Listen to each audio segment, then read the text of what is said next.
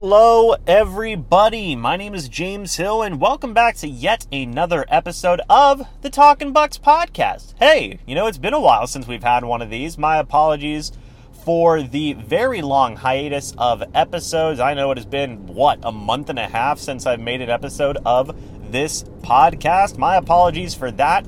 We will hopefully be coming back with more consistent episodes here in the coming days as I have a lot of episodes that I need to catch up on. But it's been a month and a half, and I know that there hasn't been necessarily any big time breaking news besides one signing that we are going to be talking about in this podcast today. But, uh, you know, there's been a few things that have happened. We've had rookie mini camp, we've had OTAs, we've had mandatory mini camp, just kind of some off-season workout types of situations that I feel are worth addressing. I also want to talk about a little bit with Rob Gronkowski and rumors of him coming back, Bruce Arians, Tom Brady. You know, that's always something worth talking about, I suppose. And uh, yeah, a couple of other things thrown into this pot as well. But with that being said, again, thank you guys so much for listening to this podcast. If you are a returning viewer, thank you so much for staying tuned in. If you guys are new and you do enjoy, hey, go ahead and leave a review on whatever platform you listen to podcasts on, and that would be greatly, greatly appreciated as well. And share it with your friends. Build awareness, man.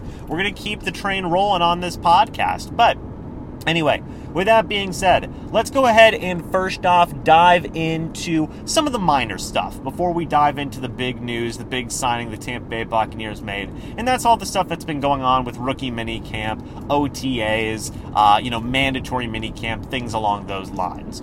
One storyline coming out of all those workouts is the story of Deven Thompkins, the undrafted wide receiver who had a undrafted free agent signing contract right after the NFL draft for the Tampa Bay Buccaneers. He very much shined in the rookie minicamp. He shined well in OTAs as well. And coming out of the mandatory minicamp, Todd Bowles himself said that he was very impressed with Thompkins and what he provides as a wide receiver, which is a pretty darn good endorsement, in my opinion, whenever you've got the head coach of the team saying, saying, hey, this guy's putting in some pretty good work. So I think that the you know, sky's the limit here for Deven Thompkins. And not just him, but I think that, you know, a handful of wide receivers. I think that the you know, job is wide open regarding, you know, wide receiver five, wide receiver six. I think whenever you look at that room right now, you assume Mike Evans, you assume Chris Godwin, you assume Russell Gage, and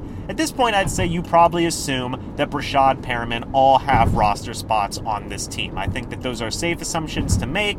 You know, in the case of Gage, Godwin, and Evans, duh, of, co- of course those guys are on the team. In the case of Perriman, I'm going to say it. You know, I've said it before, I'll say it again. It's not a secret. I'm a, you know, big Breshad Perriman guy. I just think he's a solid, capable backup wide receiver who can give you some starting reps if you need him to.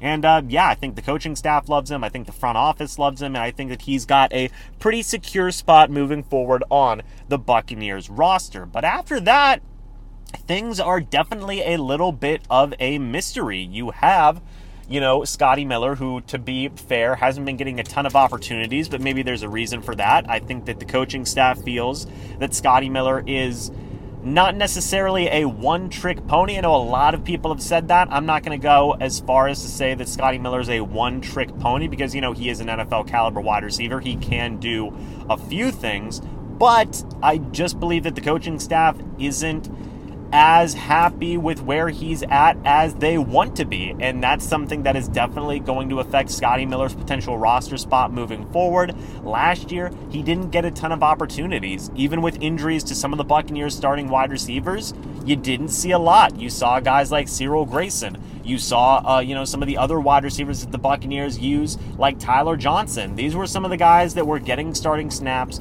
over a guy like Scotty Miller. We really didn't see much of Scotty Miller until you really had to, right? Until you really didn't have much of a choice because even more wide receivers were getting hurt. That's when you saw Scotty Miller. So I think that, you know, Deven Thompkins pairing up, you know, matching up against a guy like Scotty Miller, hey, you know, I think Deven Thompkins has a legitimate chance there, even in the case of a guy like Tyler Johnson as well. We heard last year from head coach Bruce Arians how he kept on saying, hey, the backup wide receivers have got to make the most of their opportunities. They've got to step up because right now they're not stepping up. I think you could throw Tyler Johnson into that mix because, you know, all things considered, Tyler Johnson, he did an okay job, right? But with the build, with the hype, uh, with the overall, I think, just raw talent that we've seen out of Tyler Johnson before, you, again, much like in the case of Scotty Miller, expect more from him at this point in terms of his development. So I don't think that Tyler Johnson is in much of a doghouse type situation as Scotty Miller, but he definitely has to prove himself this upcoming offseason, uh, training camp, preseason, to, I think, really solidify himself on a roster spot. I would go as far as to say that Tyler Johnson isn't super safe. He's not as in much jeopardy as Scotty Miller, like I said, but you never know. So I think that Tyler Johnson does have to reestablish himself on this roster, on this depth chart, and make the most of his opportunities moving forward. Similar things can be said for Jaelon Darden as well. Uh, you know, last year in his rookie season, he was in a very similar situation to Scotty Miller where he was getting some return opportunities, didn't do well in those return opportunities. But, you know, even as a receiver, he wasn't getting a lot of looks either unless he absolutely had to. You saw guys like Tyler Johnson, you saw guys like Cyril Grayson getting a majority of those starting wide receiver snaps when guys were getting hurt. And you know, we've heard some good things about Jaelon Darden this offseason so far. Apparently, he's looked fantastic in some of the offseason workouts. That's good news, right? You hope that the situation isn't where, hey, he looks good in shells, he looks good in shorts and a helmet, but whenever the full pads come on, hey, things kind of fall apart. You don't want that to happen, folks. We've seen that happen time and time and time again, not just with the Tampa Bay Buccaneers, but also, you know, multiple wide receivers in this league. And you hope that it doesn't happen to Jaelon Darden because I'm really rooting for Jaelon Darden, man. I really am. I think that he is a very solid, very capable wide receiver and uh, he's got a lot of ability, right? I think that they are going to use him as a returner a decent amount, a decent amount this upcoming season, or at least give him that first crack to be a returner this upcoming season, which may help him solidify a roster spot, may not. We'll have to wait and see. But again, he is one of those really young wide receivers that unfortunately didn't step up that last year and may be put on notice with a guy like Deven Thompkins, who, you know, may be an undrafted free agent, but I've said it before, I'll say it again. You never know who's going to make an impact coming out here and really showing up. And then you have veteran Cyril Grayson, who, in my opinion, honestly, is pretty, you know, in in a pretty advantageous situation, if I could use a word there. Uh, I think that he's in a pretty solid spot, much like in the case of Breshad Perriman. He's a solid veteran wide receiver. Seems like Tom Brady likes throwing him the football. Seems like the coaching staff trusts him a decent amount with starting snaps, and I think that he is definitely kind of a leader of the pack right now in terms of battling for those fifth and sixth wide receiver spots. But when you look at everybody else, right? You know, two spots. You have Cyril Grayson, you have Scotty Miller, you have Tyler Johnson, you have D- Jaelon Darden, and you have Deven Thompkins, and a couple of other wide receivers that could jump off the page as well in that battle. It's going to be a dogfight, man. It's going to be an absolute battle, I think that is definitely going to be worth paying attention to. One of the more spicier battles of the offseason, in my opinion. And let's pay attention because Deven Thompkins, he's been making some noise. He may push out one of those Buccaneers draft picks out of the photo. So let's go ahead and see what happens there. Couple of other things. Uh, you know, we've heard some good news from like some of the backup linebackers. KJ Britt's been looking good. Grant Stuard's been looking good. Not surprising in my opinion. Those guys both had really solid rookie seasons last year. Joe Tryon's been getting a little bit of praise as well. Going to be interesting following his story as he is the starting edge rusher right now with Jason Pierre-Paul not being re-signed currently by the Tampa Bay Buccaneers. He just recently visited the Baltimore Ravens. Maybe pay attention to that. We'll have to see what's going on with that moving forward. Uh, you also have Logan Hall, who's been looking very, very impressive. Will Gholston said some very solid things. Vita Vea said some very solid things. The dude's an athletic freak. We all already know this. And I'm not biased because I interviewed the man. I'm just, you know, saying what's you know, out there in terms of facts. So, yeah, anyway, you know, a lot of young guys have been showing up and performing in these off-season workouts, which has been a very, very solid thing to see. Pay attention to some of these guys moving forward. We will have updates for them in future podcast episodes, as well as some of the other storylines going on with some of the younger players, guys like Kyle Trask and some of the other players. But I want to shift gears because this is going to be a little bit of a shorter podcast episode. As I said, not a ton of things to talk about, but one big thing, pun intended, that I get to talk about here in this podcast episode today is the Tampa Bay Buccaneers signed a replacement for Ndamukong Suh. And that replacement is former Chicago Bears, former New Orleans Saints, former New England Patriots defensive lineman Akiem Hicks. Akiem Hicks is a member of the Tampa Bay Buccaneers. Now, I believe he's six foot four, 335 pounds, something along those lines. He is a big, big man. And I was very jazzed about this signing when it was initially made. And I want to say this I still am very excited about this signing. But there are some things I'm a little worried about that I think are worth addressing. I believe a lot of you guys have these same concerns as well. But let's talk about the positives with Akiem Hicks. First things first, this dude is an absolute, you know, all star in terms of pass rushing. This man can pass rush with the best of the interior defensive linemen in the NFL. I wholeheartedly believe that. This dude, again, is a very solid pass rushing defensive lineman. I think that he gives you a very good blend of you know, inside, outside defensive lineman versatility, which is great for the Tampa Bay Buccaneers because they love showcasing that versatility, especially on the defensive side of the football. Akiem Hicks is going to slot right into that, in my opinion. Um, and yeah, Hicks is just very, very good. I think he is a little bit of a better pass rusher than Ndamukong Suh was for the Tampa Bay Buccaneers, and not as great of a run, like still a great run stopper in my opinion, but I think that you have to give Suh a little bit of an edge there in terms of run stopping ability. But in terms of having a capable, solid, veteran defensive lineman, uh, Hicks is going to be that replacement for Ndamukong Suh. He's 32 years old. He's been around the league for so, so long. He's played with Tom Brady before. He played with the New Orleans Saints. He played with the Chicago Bears for multiple seasons. He's a longtime team captain for the Chicago Bears. Was probably the best player on their defense for many, many seasons.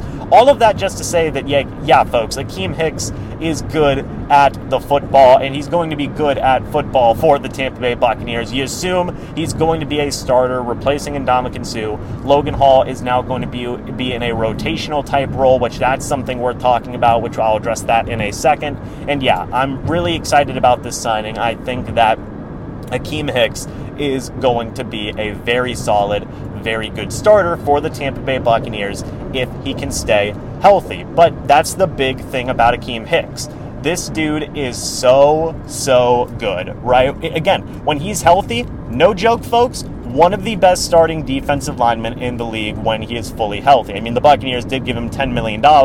You don't give that to a guy who isn't good. But can he stay healthy? He has missed a very, very big chunk of games for multiple seasons now, which that is worth looking at. Can Akiem Hicks stay healthy? In my opinion, I think with a healthier rotation with guys like Logan Hall, Rakeem Nunez Roches, among others, I think that there is a likelier chance that Akiem Hicks can stay healthy, but I'm definitely crossing my fingers. I'm definitely hoping that Akiem Hicks can stay healthy moving forward because, you know, again, you know, we need this man healthy because when he's on, he's really, really good, folks. But that is worth addressing. You know, let's pay attention to Akiem Hicks' health moving forward. You know, hopefully the Tampa Bay Buccaneers take it easy with them in terms of snap counts, take it easy in terms of rotations with Logan Hall. I mean, that's one of the reasons why you drafted Logan Hall, right? And hopefully Akiem Hicks can stay healthy and be a big, big, big contributor for the Tampa Bay Buccaneers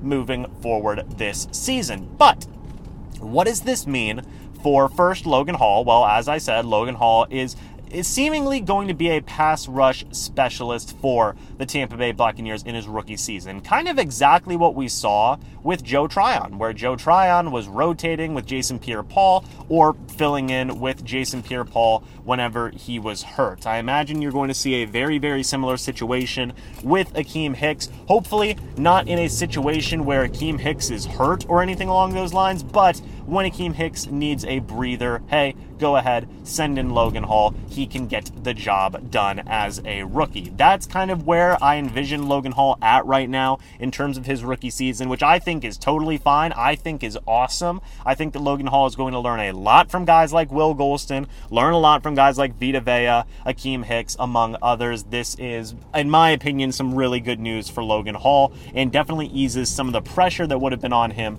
in his rookie season. Now, in the case of Ndamukong Suh, yeah, folks, this means that Ndamukong Suh is not going to be returning to the Tampa Bay Buccaneers. And I know that that breaks a lot of people's hearts. And, you know, understandably so. I know that Ndamukong Suh was a big part of this Tampa Bay Buccaneers defense the past couple of seasons. And overall, folks, he was doing a pretty good job. You know, he was definitely getting the work done. He was definitely playing his part. He looked good as a pass rusher. He looked good as a run stopper. But, you know, folks, uh, you know, all things come to an end eventually, right? And Ndamukong Suh at the age of 35, is he contemplating retirement? You know, maybe he wanted to join another team. I don't know. But right now, it seems like Ndamukong Suh will sign with another team. I believe he had a visit with the Raiders or the Browns. I know those were the two teams that were rumored to be interested and Ndamukong Suh. Would not shock me at all if we hear in the coming days that he is going to sign with one of those teams.